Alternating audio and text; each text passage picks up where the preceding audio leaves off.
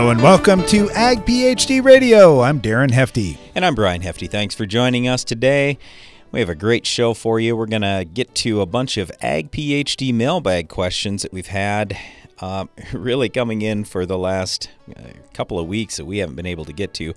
So hopefully we'll do a little catch up on that today. We're going to talk about some other current agronomy things. Darren, I want to get into a little bit on drainage and a little bit more on fungicides, herbicide pricing, uh, just some of the other commonly talked about things right now, a little bit on prepay. Um, if you would like to call in today, our phone lines will be open all throughout the show today. The number is 844 44 AG PhD. That's 844 442 4743. You can also email us, radio at agphd.com, or send us a note on Twitter, agphdmedia, Darren Hefty, or Brian Hefty. We are live in the Morton studio today, and to begin with, Darren, I just wanted to bring up. I was reading an article. This was out of the state of Michigan, and there was the author had just used these words, and he may not mean exactly what I think he means, but in this article about tile and that you know that we've had there's been more rain and everything else and people are doing more tiling. He used this sentence. He said another issue is farmers putting in their own tiles in fields to drain faster so they can farm more land. And as soon as anybody brings up tiling and draining faster i go whoa, whoa. okay. We got to stop and talk here for a minute. If ground is 100% saturated, let's say it's not tiled, and let's say it rains three inches, where does all the rain go if the ground has any slope to it at all? It all runs off. Now, granted, if the ground is perfectly flat, or let's say it's got a hole in the middle, well, yeah, then uh, there's going to sit water on that ground. But I mean, realistically, 90% of farm ground in the United States has at least a little bit of slope. So the ground is going to have erosion the ground is going to lose potentially some of its fertility, maybe even some herbicides you applied. And my point is simply this whenever I hear people talk about, well, farmers want a tile so they can drain their ground faster. I understand what you mean, but that's not technically correct. It's going to drain the ground more slowly. And here's here here's where I'm going with this. Okay, if we get that three inch rain and it runs, uh, let's say we get a three inch rain in an hour, and unfortunately, it feels to me as a farmer like we're getting more big rains lately. May, that may not actually be the truth, but that's certainly what it feels like. Okay, so you get a three inch rain in an hour. Well, three inches of rain just left your field in an hour. Now, if you have drain tile in that ground, how long does it take for three inches of rain to leave your field if your ground could have held all that three inches to begin with. And what I mean by that is when you have tile in the ground, all you're doing is lowering the water table, and that's giving your field capacity to hold water when it rains. So, very commonly, we find that a three inch rain, a lot of that can get held in the field now. Well, that's much better than seeing it run off. So instead of three inches going out in an hour, if let's say you had your drainage coefficient for easy math at a half inch per acre per day, you simply divide that out, and that means it would take six days for that water to leave the field. Uh, let's see, what's six times 24? Uh, doing that math, that'd be 144. Uh, 100, it'd take 144 hours to leave the field as opposed to one hour. So, again, I understand where a lot of people start talking about, oh, they're going to drain their fields faster. No, we're going to drain them slower. It's just we're going to drain them out when you're not thinking about it. For example, in the fall, most of the time, how often are rivers plumb full? Yep, this fall we had record rainfall. But almost every other year, the rivers are way down in the fall. Well, when we get some fall rain and enough so the tile lines run, then the water goes out. Well, if you had ground that wasn't tiled this fall and it sat 100% full of water, it might still be 100% full of water. And what's going to happen come spring? Snow melt, rain, all that's going to have to run off as opposed to being able to soak into the ground like we would like. So it's just one of the things where you, you got to think this all the way through.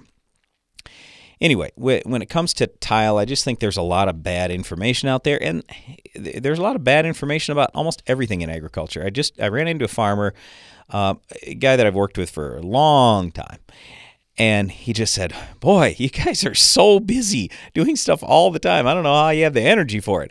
And I said, Rick, I am just so excited, number one, about agriculture and the future of agriculture. It's great. I love what I get to do every day because it's helping people. And I said, the other thing that just, it makes me mad and it also motivates me is all the horrible nonsensical information that's put out there by a lot of people in the media by our politicians by non-farmers it just infuriates me most of the time because it's terrible information. Just like people saying, "Oh, tile's bad for the environment and tile's going to flood us out and all this." I'm going, "What are you talking about? That's the dumbest thing I ever heard. Tile's fantastic. It's the best thing you could possibly do for the environment." And anyway, it, it, you talk about okay, like right now for farmers, we're just under attack. All right, Roundup causing cancer, ridiculous. Uh, farmers are polluting the environment. Come on, get real. Uh, I, I mean, there are a hundred things out there that you you can read about me probably more than that where where it's negative toward farmers yet it's not true it's not true. And so that's part of why we do Ag PhD TV and radio so we can give you some information about how does this work agronomically? How does this work in terms of um, how safe is a product? How safe is a technology? And if we're if we are doing the right things as farmers and agronomists, then our yield should go up, which means we should be producing more food for our growing world and we should be doing that safely and and nutritiously. So in other words, we raise more nutritious crops moving forward. So things that are better for people, food that is better for people, and ultimately our goal here is that we do the right things for the environment and the land. So we are building up the soil. We are enriching the soil. We're doing the right things for the earth moving forward. So, anyway, I'll get off my platform. We'll take your phone calls and answer your questions coming up next on Ag PhD Radio. Using N-Serve nitrogen stabilizer with fall fertilizer applications keeps nitrogen available into the spring for maximum crop growth. Field trials in Iowa show N-Serve delivered an average revenue increase of $22.96 per acre, and N-Serve is the only recognized nitrogen stabilizer product in the Iowa nutrient reduction strategy because it reduces nitrate leaching. That's max profit in an environmentally sustainable way. Calculate your field's profit potential at nitrogenmaximizers.com. We know balanced crop nutrition pays. AgriLiquid has the research, technology, and products you need to grow a great crop, plus the expertise to give you a recommendation based on your soils, your fields, and your goals. AgriLiquid has the phosphorus, potassium, and micronutrient products necessary to deliver the best results from a solid fertility program. Visit agriliquid.com to find a dealer near you. Bean growers continue to see yield loss from white mold across the Midwest this season. To maximize next year's crop, a white mold prevention strategy that includes Contans WG soil fungicide is a must for your farming operation. Applying Contans this fall to reduce the sclerotia in the soil is the most effective way to stop white mold at its source. Start a Contans white mold control strategy this fall or pay for it later in lost yield. Are you combining around weed patches, waiting for weeds to dry down, or tired of spring burndown failures? Save time, nutrients, and moisture by including a Valor herbicide brand in your fall burndown program. Valor provides excellent residual control of tough weeds, including kochia, mare's tail, prickly lettuce, dandelion, plus suppression of bromes. Proactive, effective weed resistance management starts in the fall. Get a clean start for your next season with Valor herbicide brands. Always read and follow label directions.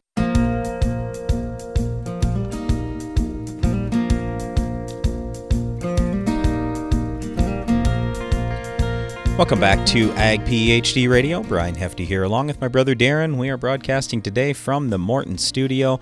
We'd love to take your phone call. The number is 844 44 Ag PhD, or you can send us an email, radio at agphd.com.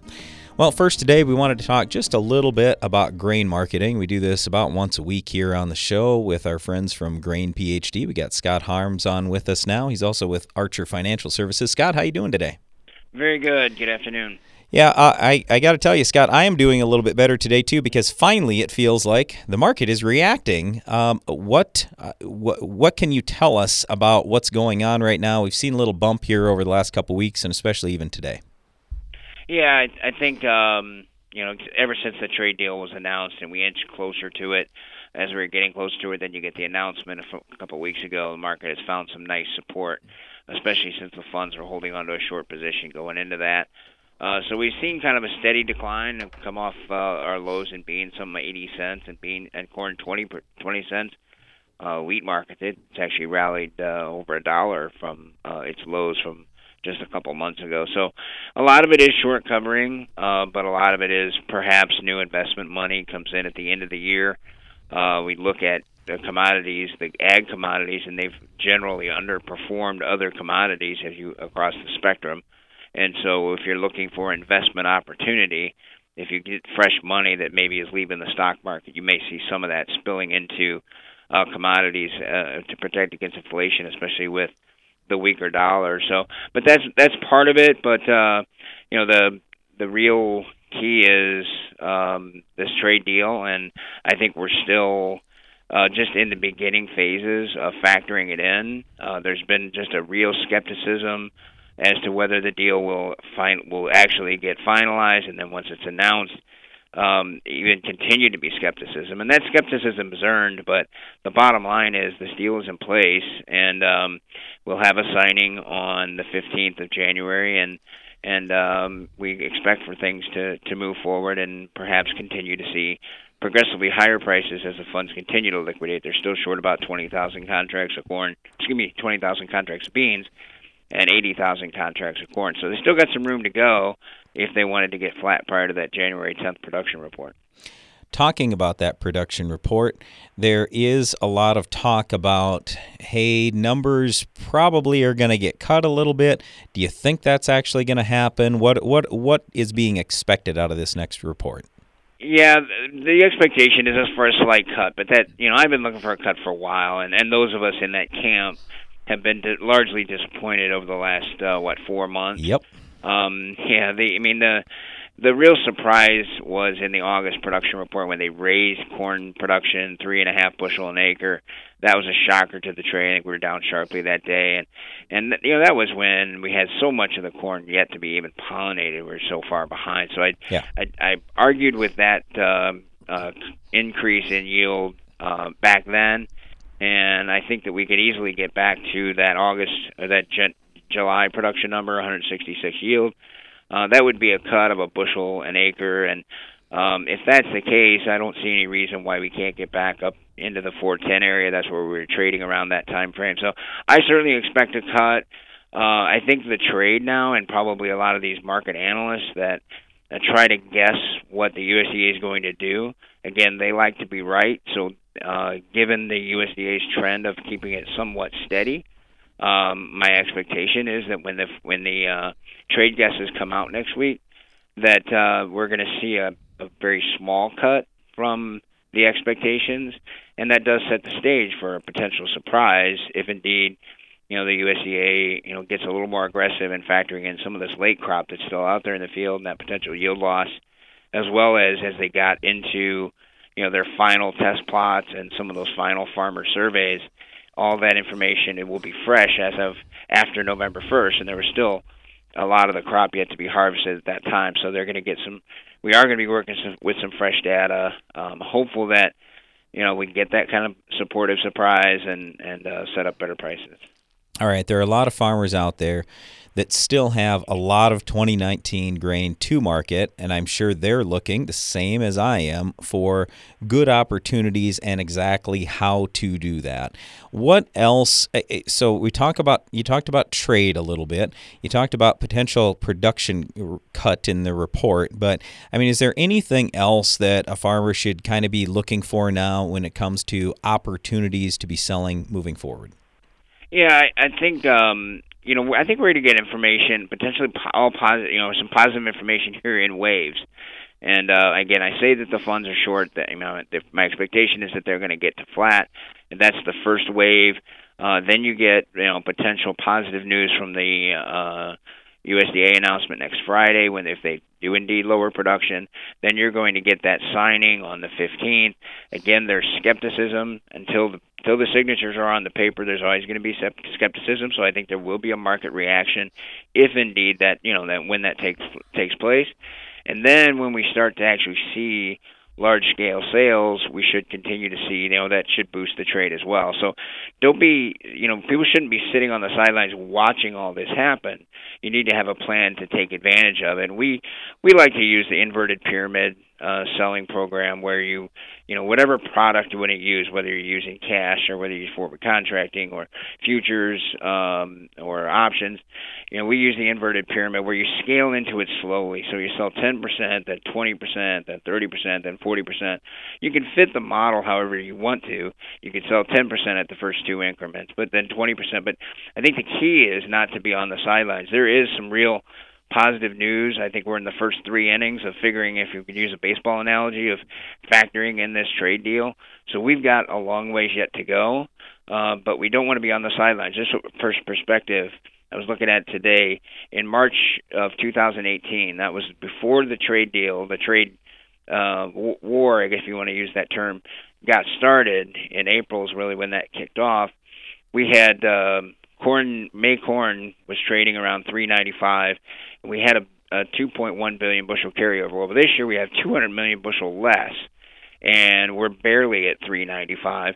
Beans it's a little more pronounced. In beans that uh, last March we were at 1070 and we had a 555 million bushel carryover estimate. This year we're working with 475, so we've got 80 million less beans, and we are probably trading what some a dollar or so below where we were before the trade war started. So yeah. it's really hard for people to get their arms around this supportive news, and people want to be uh, cynical about it, and I suppose that's earned. But I think you need to be optimistic and work your plan now, and don't sit on the sidelines. But there's some good things going to happen, but you got to be able to take advantage of them because if South America does have a big crop, um, you know, we're going to be looking at perhaps some different prices by the end of the spring. Yeah, and one of the things, that I'm going to continue to mention that I know I did the last one of the last times we talked, but I'm really concerned about grain quality out there, especially with corn. There was so much wet corn, even on our farm. We're trying to get some stuff out here in the next couple weeks because it's not in the condition I want it to be in, and I'm just worried about hey, when it gets to March and things warm up, now what kind of conditions that grain going to be in? So we're trying to get rid of cash grain and then do some something on the board, whether it's you know we're dealing with just straight out futures or uh, puts, calls, whatever we're going to do. But just the the point is we got to do something with the cash grain, and quite frankly, the basis is pretty good. So we've got a real opportunity there. So uh, real quick before I let you go, Scott, uh, Grain PhD, um, been going for a couple of years now. It's a great resource for farmers that want to get more help with grain marketing. When someone reaches out to grainphd.com, what can they expect? Well, if you, if you go to grainphd.com, you're you're able to take advantage of all the educational material and some of the research that's on there, information that's on there for free. If you sign up, uh, then you're going to receive additional market research when letters are written. You're going to get breaking news blasts. And then if you want a, a consult with someone, you know, like myself, um, you know, everyone is is different and what they need for their operation. You know, you can sign up and you can request someone to give you a call, and it's important for you as a producer to be comfortable with what you're doing and and uh, before you step into using futures and options, be entirely comfortable. So everyone works at their own pace. Uh, and for those that want to get ready and work on a plan, we've got some plug and play where you can enroll some bushels. But the key is to have a diversified plan and, and get started. All right, again, we've been talking to Scott Harms with Grain PhD and Archer Financial Services. If you want more information from Scott, uh, just go to grainphd.com. Scott, thanks for the time today. Appreciate it. All right, take care. Yep, you too. All right, we'll be right back with your phone calls and your email questions right after this. Find your full potential and increase your bottom line with branded generic insecticides from Atticus LLC. Unwanted insects are a nuisance, but they're no match for Serpent from Atticus. Serpent delivers economical, fast acting, broad spectrum control to help your corn, soybeans, and wheat crops thrive. Growers across the region count on Atticus for relevant and reliable products that deliver results every time.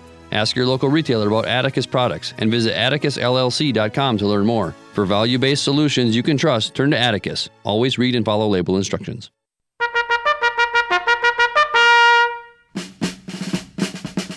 Clean fields and higher yields start with a strong battle plan. For soybean growers, there's no stronger ally than Sonic herbicide. When applied pre-emerge, Sonic is proven to defeat yield robbers like water hemp, mare's tail, and giant ragweed. With long-lasting residual control, it keeps fighting to defend your field from invaders. Visit battleweeds.com to plan your attack against weeds. Always read and follow label directions. Sir, yes, sir! You know, a healthy crop is required for your best results. Simply put, balanced crop nutrition pays. AgriLiquid fertilizers have the research, technology, and products to deliver those results. We also have an outstanding team of field agronomists ready to help you with your fertility decisions. AgriLiquid can help you maximize your yield potential effectively and economically. Visit agriliquid.com to find a dealer near you. When it comes to my weed control, I know a head start can go a long way. That's why I spray early, so I can keep control all season long with the Roundup Ready Xtend crop system, the system that makes the difference. This is my field. Choose the Roundup Ready Xtend crop system for control of more weeds than any other soybean system featuring XtendiMax herbicide with Vapor Grip technology to manage tough to control weeds, including up to 14 days of soil activity, along with the field proven performance of Roundup Ready 2 Xtend soybeans. Now you have the right tools to extend your weed control and extend your yield with the system that makes the difference. Learn how you can put the system to work in your field when you visit RoundupReadyXtend.com. XtendiMax is a restricted use pesticide. Performance may vary. Always read and follow grain marketing and all other stewardship practices and pesticide label directions. Check local regulations for specific requirements in your state. Your independent spirit is more rewarding than ever before. Unlike programs that require growers to purchase a particular seed brand or to bundle certain products, the FMC Freedom Pass program rewards you for making the best choices for your fields. Our exclusive agronomic rewards, performance assurances, application innovations, and product financing make it easier to protect your crops and cash flow. Visit your authorized FMC retailer or FMCFreedomPass.com to calculate your potential financial incentive and learn more. Hey, everybody, come on in. The Ag PhD mailbag is about to begin. Welcome back. You're listening to Ag PhD Radio. We're jumping into the Ag PhD mailbag because we got a bunch of emails that we want to get to. A lot of questions coming in, but our phone lines are open too. So if you have a question, want to talk about it, you can just give us a call at 844 44 Ag PhD. Or if you want to send an email, it's radio at agphd.com. Uh, first one comes from India. This is from Prasanth. He says, uh, I've got agricultural land that's pretty salty, so we started installing drainage tile five years ago. We're going at a 40 foot gap between the tile lines and digging them in three and a half to four feet. We've covered about half our acres, but the other half we have not gotten to yet. Uh, we have access to sulfuric acid.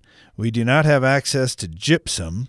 Wondering what you would do to solve this salt problem. Uh, we are growing sugarcane. Well, what we always talk about is we got to figure out how did we get in this mess in the first place for whatever the mess happens to be. Um, so, for example, iron deficiency chlorosis, why are we having that? Uh, sudden death syndrome, why are we having that? So, in his case with salt, obviously drainage is the the real big issue. So, I have been to India and it can be very wet and humid there at times of the year, but it can also be dry at other times. And I don't know where in India he's farming. It's it's a very big country, obviously.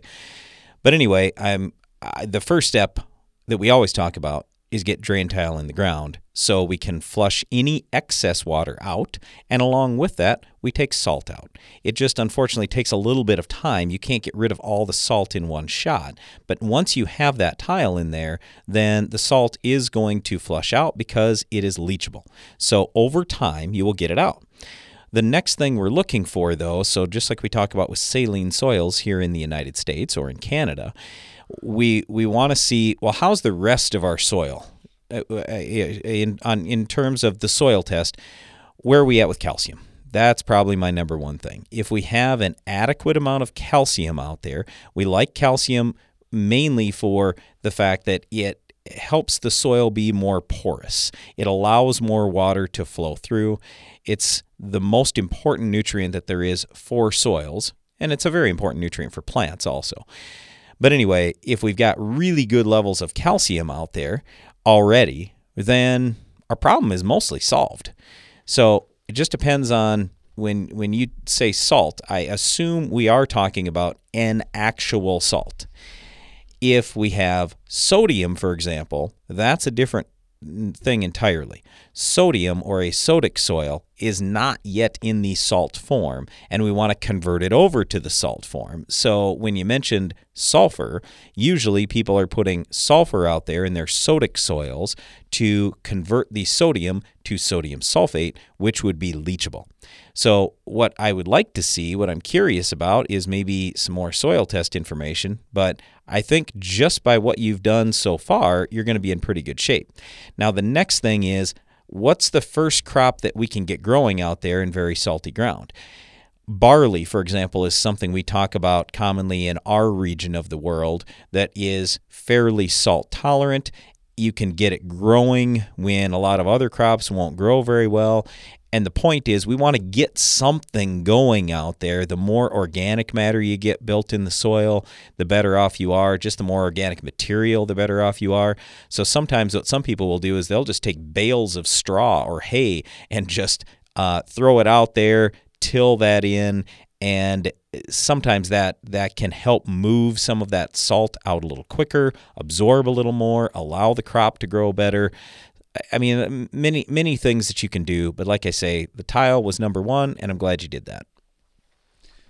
All right, thanks for the question. Really appreciate that. Get another one here from Chris, and Chris says we farm ground with low organic matter and low parent fertility.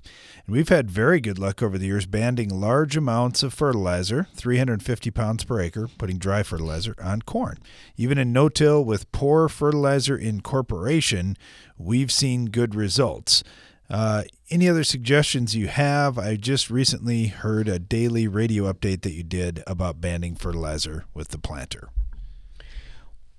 Well, I, would like to see the soil test information because as soon as we talk about all right, you put on 350 pounds of fertilizer. That doesn't tell me a whole lot because I don't know what your ratio was. Was it nitrogen? Yeah, you know the was thing. almost think, all nitrogen, or what? What, what I was, was thinking about too, Brian, is just phosphorus and how that doesn't move much in soil. Yep. That's that's one. Yep. That's the one concern I'd have, Chris, is that uh, I'm glad you're getting a response. That's good, and I would say whatever you could do to get that phosphorus down in the soil, whether that's uh, two by two or uh, something deeper or a strip till band uh, just some way to push that down. That would be really helpful as well. Yeah, it, it's just just because we're successful at something doesn't mean we need to uh, not continue to improve. So I'm glad you're asking the question and you're thinking about, hey, how do I get better? I, I mean that's that's one of the first steps. But yeah, for for us on our farm, we were kind of in the same boat you were. We were putting on fertilizer for the most part. We were fairly happy with it, but didn't really know exactly what we were doing. And so probably 20 years ago, we started doing a better job of soil testing. And in the last five years, we've done a lot better job with soil testing, going to smaller grids, really analyzing everything from not just NP and K, but micronutrients, sulfur, and the other secondary nutrients, looking at uh, hey, how are we sitting for base saturation, soil pH? So lots of super important factors there other than just, hey, we're throwing out a number of total pounds. So yeah, I'd, I'd really like to see the soil test and then we can fine tune the recommendation a little bit better. I appreciate that, Chris. Thanks for the question. I got one from Levi here. He said, uh, Brian has been talking about insecticide being inexpensive. We're in a corn on corn operation. We've been using a triple stack set of traits in our corn. We still had rootworm pressure last year, which makes me think maybe the traits aren't working so well. That being said, we'll need to use at least a half rate of Aztec HC with the smart boxes on our planter, which costs around 12 bucks for the for the half rate per acre. Wondering what insecticide Brian's team uses that's inexpensive and still takes care of rootworm pressure. Okay, a couple of things. When I talk about cheap insecticide, the cheapest is are the foliar products, and there it's a cheap which would not work for rootworm Mm, larvae. Right, could work for rootworm beetles, uh, foliar, but not for rootworm larvae. Um, although, as I say that, there is something we can do. We'll talk about that in just a second. But anyway, we'll, we usually talk about, uh, let's say, Warrior, that active ingredient, the Lambda, and generic there. You're probably talking two bucks an acre for the full rate post. Even Lorsban, you might be talking four bucks an acre full rate post. Well, full I, as I say, full rate depends on which insect you're after. But but anyway, the point is two to four dollars. So to me, that's cheap. Now, when we talk about corn, rootworm, then you've got a couple of very inexpensive choices. The first that we run with is Capture LFR and actually Capture LFR VGR, so we get a biological in with it too. That's somewhere in the six to eight dollar range for full rate.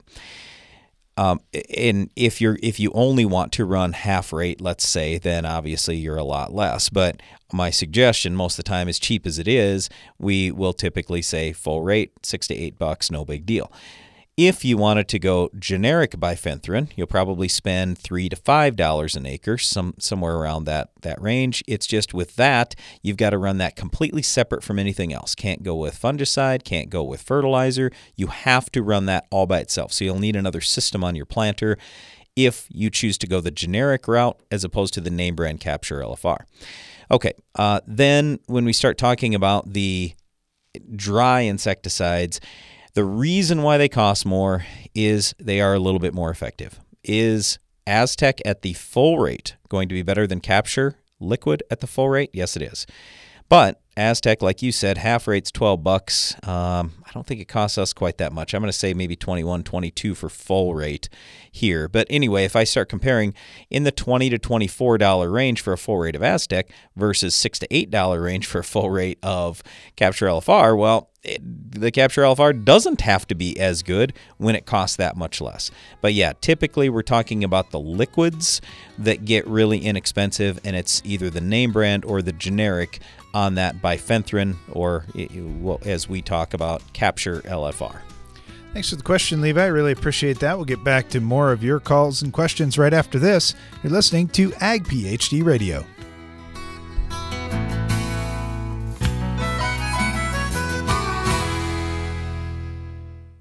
Are you combining around weed patches, waiting for weeds to dry down, or tired of spring burn down failures? Save time, nutrients, and moisture by including a Valor herbicide brand in your fall burn down program. Valor provides excellent residual control of tough weeds, including kochia, mare's tail, prickly lettuce, dandelion, plus suppression of bromes. Proactive, effective weed resistance management starts in the fall. Get a clean start for your next season with Valor herbicide brands. Always read and follow label directions. Every farmer knows that in order to be profitable, you need to maximize the return on your crop input investments. Hi, I'm Scott Harms, an agris specialist with Grain PhD. Without an effective and flexible strategy, your grain marketing plan gets stuck in the mud. With Grain PhD, you get the clarity and guidance a solid marketing plan needs. Our free GrainBridge software simplifies your cost profit analysis, and our risk specialists are here to help you develop your plan. Sign up today at grainphd.com. Build with the best. When you choose Morton Buildings for your next farm storage building, you'll experience the Morton advantage at every step, starting before the walls even go up. Since the value of our buildings is in its ability to protect what you have stored inside, we ensure that every component is researched and tested to withstand the elements in all weather conditions. And we back it up with the strongest warranty in the business. Looks better, built stronger, lasts longer. Learn more at mortonbuildings.com. Customer service goes a long way when trying something new. Ryan Shaw from Michigan shares how Soil Warrior helped him transition to strip tillage in his operation. The Soil Warrior guys, they are amazing to work with. They made this jump in this transition extremely painless. It, one question that I get all the time is, how is the service and everything? And I said, well, actually, I get better service from them than I typically do my dealers uptown. They're just amazing. More info at soilwarrior.com. Your grain bin fans can cost you a lot. High electric bills from running when conditions are not ideal, shrinkage from overdried grain, and spoiled grain all take money out of your pocket. With the STEPS GMS app temperature humidity switch, get your bin fans to start making you money. Only run vans when the conditions are right. Eliminate shrink and spoilage in your bins. Deliver grain in top condition at market moisture. When every dollar counts, you need STEPS GMS. Contact us today at stepsgms.com. You need a powerful herbicide to fight the war on weeds. Bellum is Rotam North America's mesotrione herbicide, and it fights against the annual broadleaf weeds attacking your cornfields. Winning this battle means higher yields, lower cost to you, and maximized profitability. For long-lasting residual weed control, check out Evinco, Vilify, and our newest mix, Rixa. For application, flexibility, and season-long control, that's Evinco, Vilify, and Rixa, powered by Bellum. For more information, visit bellumherbicide.com. That's B-E-L-L-U-M herbicide.com.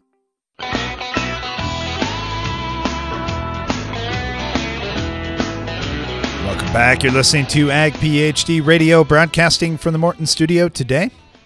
We're taking your calls and questions throughout the show at 844 44 Ag PhD. You can also send us an email, radio at agphd.com, or find us on Twitter, Ag PhD Media, Brian Hefty, or Darren Hefty. Got a question uh, just came in from Landon, and he's down in Oklahoma. And I thought this was interesting. He said, I've got some heavy ground, sticky, stays wet for a long time, and took some soil samples. Found out I've got high CEC and high magnesium. No surprise there. But I was surprised to see how low the pH is in some areas. So we're going to put some lime out there, variable rate, to raise the pH into the sixes. And we're going to get a lot of calcium that way, which is great for our base saturation ratio. Some of those base saturation calciums are down in the 40s, so that'll be a nice thing. But he said the problem is I've got some high pH spots out there that could also use calcium. I'm wondering what you think about us putting out gypsum in those areas to try to fix that calcium. Yep. And then I know that you guys like drain tile. It's just really expensive here. I'm concerned it would take a long time to pay. Do you think if we just got the calcium percentages up, we may go a long ways towards fixing our drainage issue? Yes. Uh, where where is he from again? Oklahoma. Yep. Okay. So things are obviously a little bit different in Oklahoma than they are in the Midwestern United States or in southern Canada. However, he is dealing with a lot of the exact same issues that we have, where the cation exchange capacity is relatively high 22 to 29. I'm looking at a soil test right now. So that tells me that we. Um, it, it's going to take a fair amount of anything to change stuff in the soil uh, because the ground is relatively heavy. And he's going to need relatively tight spacings in terms of that, that drain tile. The biggest fear we have in those hotter climates like Oklahoma and Texas, for example, isn't usually flooding. It's that we're going to lose a lot of water to evaporation and then our salt levels get high. Now, when I look at his sodium levels, for example, I don't see salt on here anywhere unless you see it, Darren. Um, I don't see salt. I no. see that he's got sodium on there, but Yep, I, I don't and that's see a one percent for the most part. So it doesn't seem like we got a, a real big issue there. But if, if you follow along with what I'm saying, if there's a lot of excess water there and it evaporates, then it brings salt and sometimes sodium to the soil surface. That can cause a real problem for your crop long term. So that's one of the reasons why we like drain like tile drainage in the southern climates that are warmer. In the northern climates where we're colder, then we like it just we got to get rid of water. We actually have too much water. It's not as common to have too much water in a lot of areas of Oklahoma, for example. Uh, but yes, it potentially could help you to have some tile on the ground. Um, without knowing your ground and if water stands or if, if I think I got a real problem with that, and so all we're talking about is the nutrients here, then yes, I would agree with you 100%. You need lime in that low pH ground, you need gypsum in the high pH ground. And here's the big thing, too, as I'm looking at your soil tests, your sulfur levels are low. So that gypsum is only going to help you on two in two aspects. It's not just the calcium, but it's that sulfur that you're going to get out there and the sulfate form that the plant needs. That's great. I would also take a, a strong look at hey, you might need a little bit more potassium. You definitely need more phosphorus. His levels are low there. His zinc is a half part per million, which isn't enough. Uh, boron, half part per million, that's not enough. So, I mean, there are many things you can focus on. And I, I, I guess we continue talking about this all the time.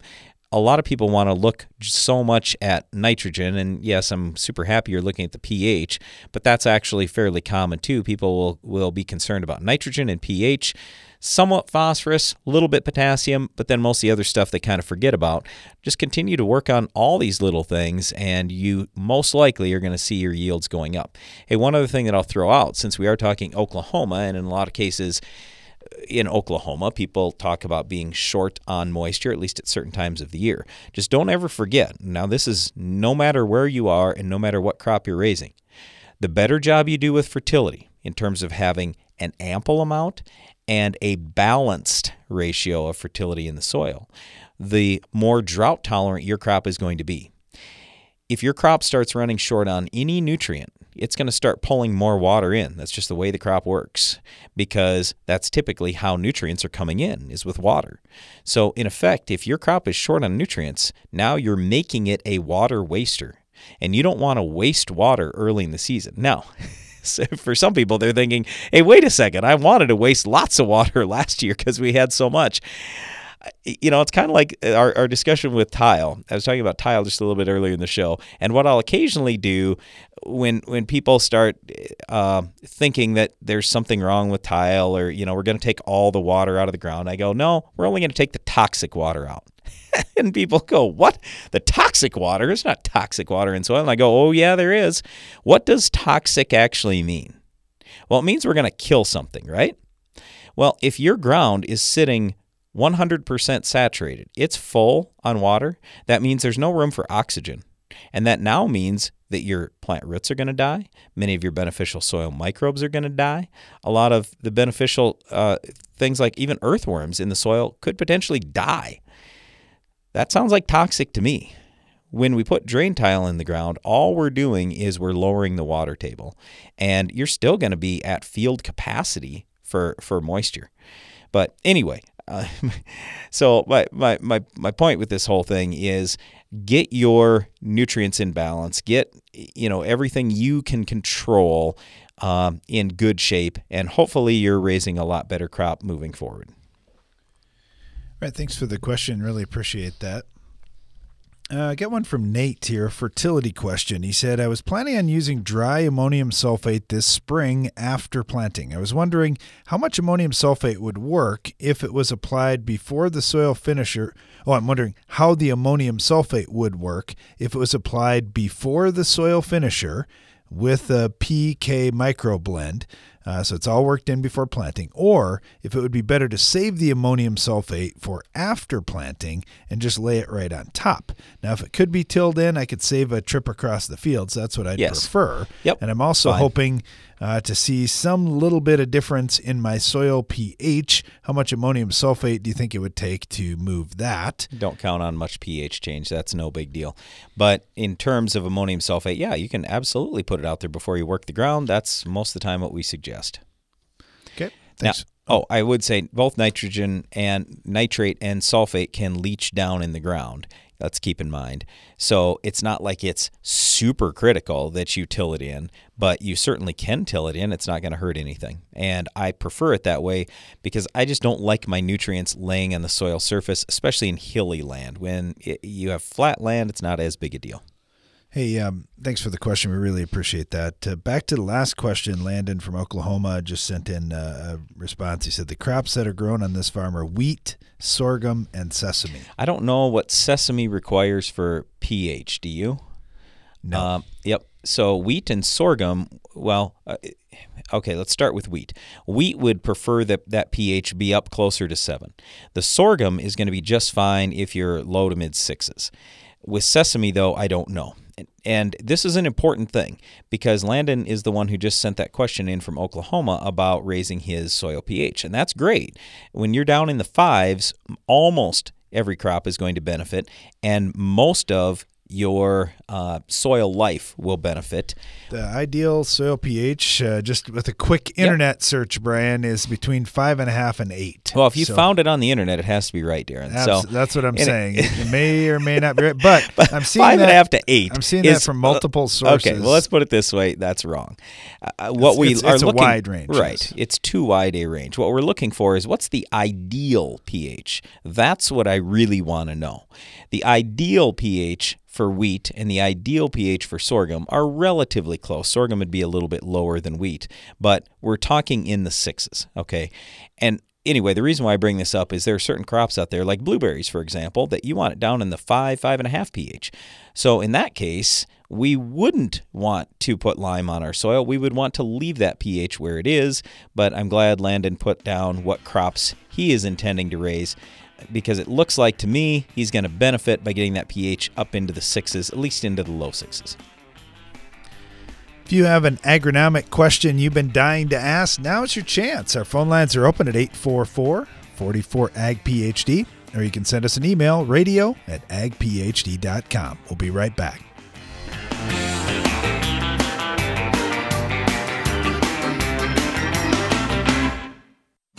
Worried about glyphosate resistant weeds and grasses in your corn? Unleash the power of new Impact Z herbicide and get the early post application advantage you've been waiting for. Save $3 per acre when you combine Impact Z with a qualifying insecticide purchase. Go to buy2save3.com for details. Buy 2 Save 3 is a service mark and Impact Z is a trademark owned by Amvac Chemical Corporation. All rights reserved. Impact Z is a restricted use pesticide. Always read and follow label instructions. White mold and sudden death syndrome are two of the most important fungal diseases in soybean production today. But did you know 40 to 50 million acres in the north central region are affected annually? When every season has different disease challenges, the question becomes how can you ensure the best start for your soybeans no matter what? The answer is Heads Up Seed Treatment. Trusted by growers across the Midwest, Heads Up offers a new mode of action to prime your beans to help fight fungal disease. For more information, visit headsupst.com. Revytek fungicide from BASF has been specifically developed for the selective soybean grower who doesn't compromise. If you think good is good enough, if you're okay with just achieving rather than overachieving, if average is your goal, this is not the fungicide for you. Revytek fungicide, brand new chemistry, three no excuse modes of action, zero modes of compromise. Sounds like the fungicide for you. Revytek fungicide from BASF. That's smart. Always read and follow label directions.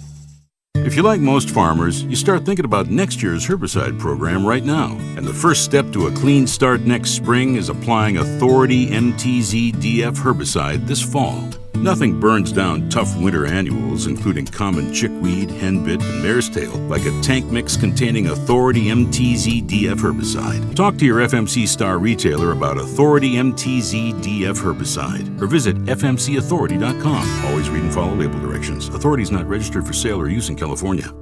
How much yield did you lose the moment you planted your seed? Introducing the Germinator closing wheel from Farm Shop MFG. Designed and built by a farmer tired of seeing yield loss from poor stands, the Germinator gives your crop the strong start it needs for maximum yield. Visit farmshopmfg.com.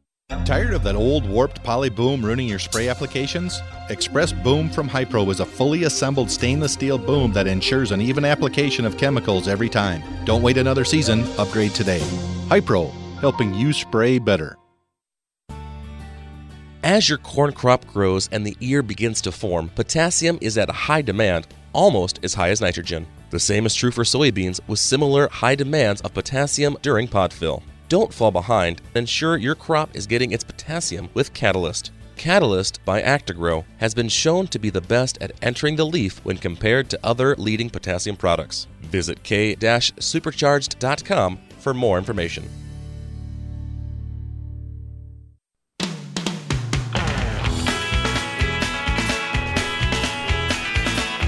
Back. You're listening to Ag PhD Radio, broadcasting from the Morton Studio today. We're taking some questions here via phone lines and also uh, email. You can send us an email question, radio at agphd.com, or you can just call us at 844 44 AgPhD. Go on from Jason in Idaho, and he attached a soil sample and a lime analysis done on some sugar beet lime. And he had some questions on that as far as what do you think of the quality of the lime? We know it's not very good, but that's all we've got to use here. Wait, Uh, he just said the lime isn't very good? You said 72% ECCE, but the calcium carbonate content is only 30%. Is that normal? Or or what? Oh, yeah. No, is that just because it's processing lime, Okay. so it's got water in it yet? Okay, continue with your question, and then I'll I'll talk more about this Okay, lime. then he said, I just uh, want to clarify that he said the lime wasn't very good, and I would disagree with that, but I'll get to that in a second. Okay, go ahead. Uh, he's got got low pH soil, low organic matter, and low CEC, and he's wondering should he be using the Bray P1 test? They're using the Mehlich test out there. Is that fine? Uh, he thought it was a little crazy that Midwest Labs was not recommending any phosphorus for his potatoes. He said normally he's putting on 90 pounds split in between the hill and broadcast and still coming up short on the plant test. Uh, and then he, he asked, should he try and build his K and mag levels this spring or wait a year uh, since he's already applied the lime uh, to see what that lime does? Okay, great questions. Let's start with this lime quick. So, for our listeners, I will give you the three numbers that are very important when I look at this. Actually, I got five numbers I should probably give you, but let's start with the effective calcium carbonate equivalent, 72.1. Uh, that is pretty good. The percent passing through a 60 sieve, and quite frankly, I'd like to see what passes through a 100 sieve, but passing through a 60 sieve, 98.3%, that's great. So I'm very happy with that. So, in other words, it's a fine lime. That means that we're going to change that that soil pH quickly and fairly effectively.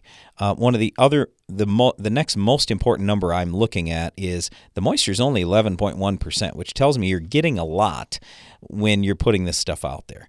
Uh, it's not a lot of water.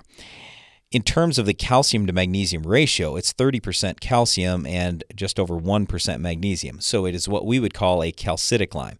Now, here's the thing for any of our listeners, if you are getting lime, what I would really like you to do is don't just test the stand take the standard lime. This is a standard lime test. To me, that's not enough. And here's why. He's getting sugar beet lime. There's a reason why his phosphorus levels are as high as they are in his soil test. And by the way, P1 phosphorus in some parts of, of let's see, I think it's one field. Yeah, it looks like one field. Um, well, anyway, uh, are as high as 100 parts per million on the P1. 100 parts per million. So you multiply that times 2 to get pounds per acre, that's 200. You multiply that times 2.3 to convert it over to phosphate, and we're talking about almost 500 pounds of available phosphate right off the bat. So that's pretty good. But anyway, here's why that is because in his sugar beet lime, he's most likely getting a high amount of phosphorus. We see that in sugar beet lime throughout the United States. So, what I really would like is send the lime sample in, yes, but when you have them test for the standard lime thing, run a complete analysis. Let's find out how many micronutrients we have in there. Let's find out how much how much phosphorus and how much sulfur. What I, where I'm going with this is you might be able to cut back on your commercial fertilizer knowing that you're going to put sugar beet lime on some of your acres. Now, the other thing, when you listen to our show on a regular basis, what do you hear us talk about when it comes to soil testing? One of the words we love to use is, hey, there's a lot of variability in your field. So he's got one area where it's 6.7 pH, he's 10.4% magnesium, 83% calcium, he's 4.7% potassium. I mean, you look at those numbers and you go, that's actually pretty good. I mean, could I bump the magnesium and potassium just a little bit? Sure, but I'm awful close to where I would like to be. But then he's got other spots where you go, hey, wait a second, what's going on here? I only have a 5.1 pH, I only have 7.8% magnesium. Um, not so good. So some areas are going to need a lot of lime, and other area. Well, I, let me take that back. Some areas are going to need some lime, and other areas not so much. One of the things is when I look at his soil is it's pretty light soil. We're talking six to ten cation exchange capacity. So it doesn't take a lot to change how much potassium is out there in ratio with everything else. It doesn't take a lot of lime to get his pH back up. In terms of that recommendation, so if you said, "Hey, I sent this into Midwest Labs and they tell me I don't need phosphorus," well, the reason why they're telling you that is because it looks like your levels are super high. Now you can run a Mehlich 3 test. That a lot of times will get you uh, the P2 equivalent. So that's the strong Bray test. That's not what's available today. That's what's available today, plus what they think is going to be available next summer. And that's good information to have. It's also kind of nice to know what's available right now, this second today. That's what the P1 or weak Bray test tells you also. So I'd run the Bray tests.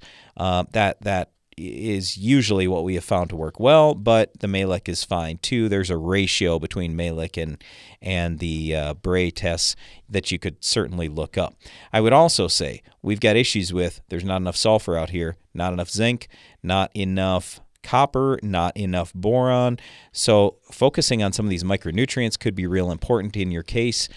And finally, he brought up an important thing, Darren. He said there isn't enough phosphorus in my tissue analysis that I'm doing later on. What we always encourage you to do is don't trust anyone on recommendations, even us. Prove to yourself that, hey, in my soil, in my situation, where I'm at, what I'm doing, could I put more phosphorus on and have a yield gain or tonnage gain or quality gain, whatever you're shooting for with your particular crop, and just see if it pans out. Because, yeah, normally the standard thing is when we see phosphorus levels that high, we're going to go, it might pay yet, but the odds are much greater that something else is going to pay even more. And in his case, I'm looking at pH, sulfur, zinc, copper, and boron should pay more than throwing more phosphorus out. But I'd still, if you want to, continue trying a little more phosphorus and see if that pays. But the data would not suggest that it's going to pay as well as focusing on some of the other nutrients. All right. Thanks for the questions. Really appreciate that, Jason. Hope that helps. Uh, get a question from Jamie in Wisconsin. He said, We get too wet this fall to get much tiling done. I've got a number of questions, and I plan to come to your tiling clinic in January. My favorite I'm, topic. I wish we had a whole show to do this. Go ahead, Darren. I'm, I'm curious, what do you do at that meeting? Also, I'm looking for the best strategies for how I should handle tile for tax reasons with depreciation, etc. Okay, in terms of the tax thing, talk to your tax advisor, and then they can run through Section 179, bonus depreciation, standard depreciation. Um, what could potentially be expensed if it's a small enough thing. So you're going to have to work with your tax person on that. And almost every year, the tax laws change. But yes, you're going to get some benefit back in terms of the tax side for sure. Uh, what do we cover at our tiling clinic? A lot of different things. We've got that right on our website at agphd.com. I believe they have all that information now posted.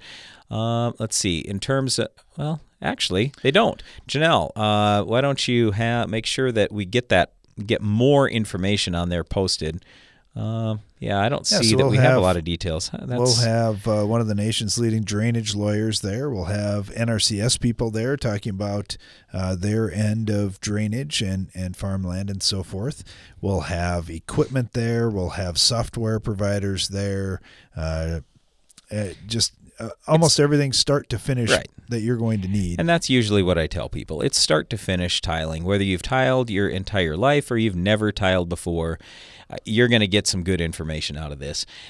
Also, one of the most important things, so especially if you've never tiled before, you've got to know all the positive things about tile and all the negative things that people are going to say and how you address that with them so they start to feel more comfortable. So we talk right away about erosion, about flooding, about water quality, about road conditions if you can talk through those things, you can see pretty quickly, uh, uh, you know, how people get brainwashed into thinking tile's bad when all the media say it's bad, and non-farmers, people who don't know it, they don't, they've never worked with it, never seen it, they they automatically are going to say it's bad, it's bad. It's not. It's fantastic, but you need to have the data, and so we will actually give you university data and all the ammunition you need, so you can properly phrase it to all the people that you're talking to, the ones you're going to work with, everybody from NRCS to the road departments to your neighbors and landlords. Thanks for the question, Jamie, and uh, look forward to seeing you in January at our Ag PhD tiling clinic. And uh, I don't know if Brian mentioned it, but the tiling clinic is free, so that's another another perk for you too. Thanks for listening to our show today. Be sure to join us again each weekday for more Ag PhD Radio.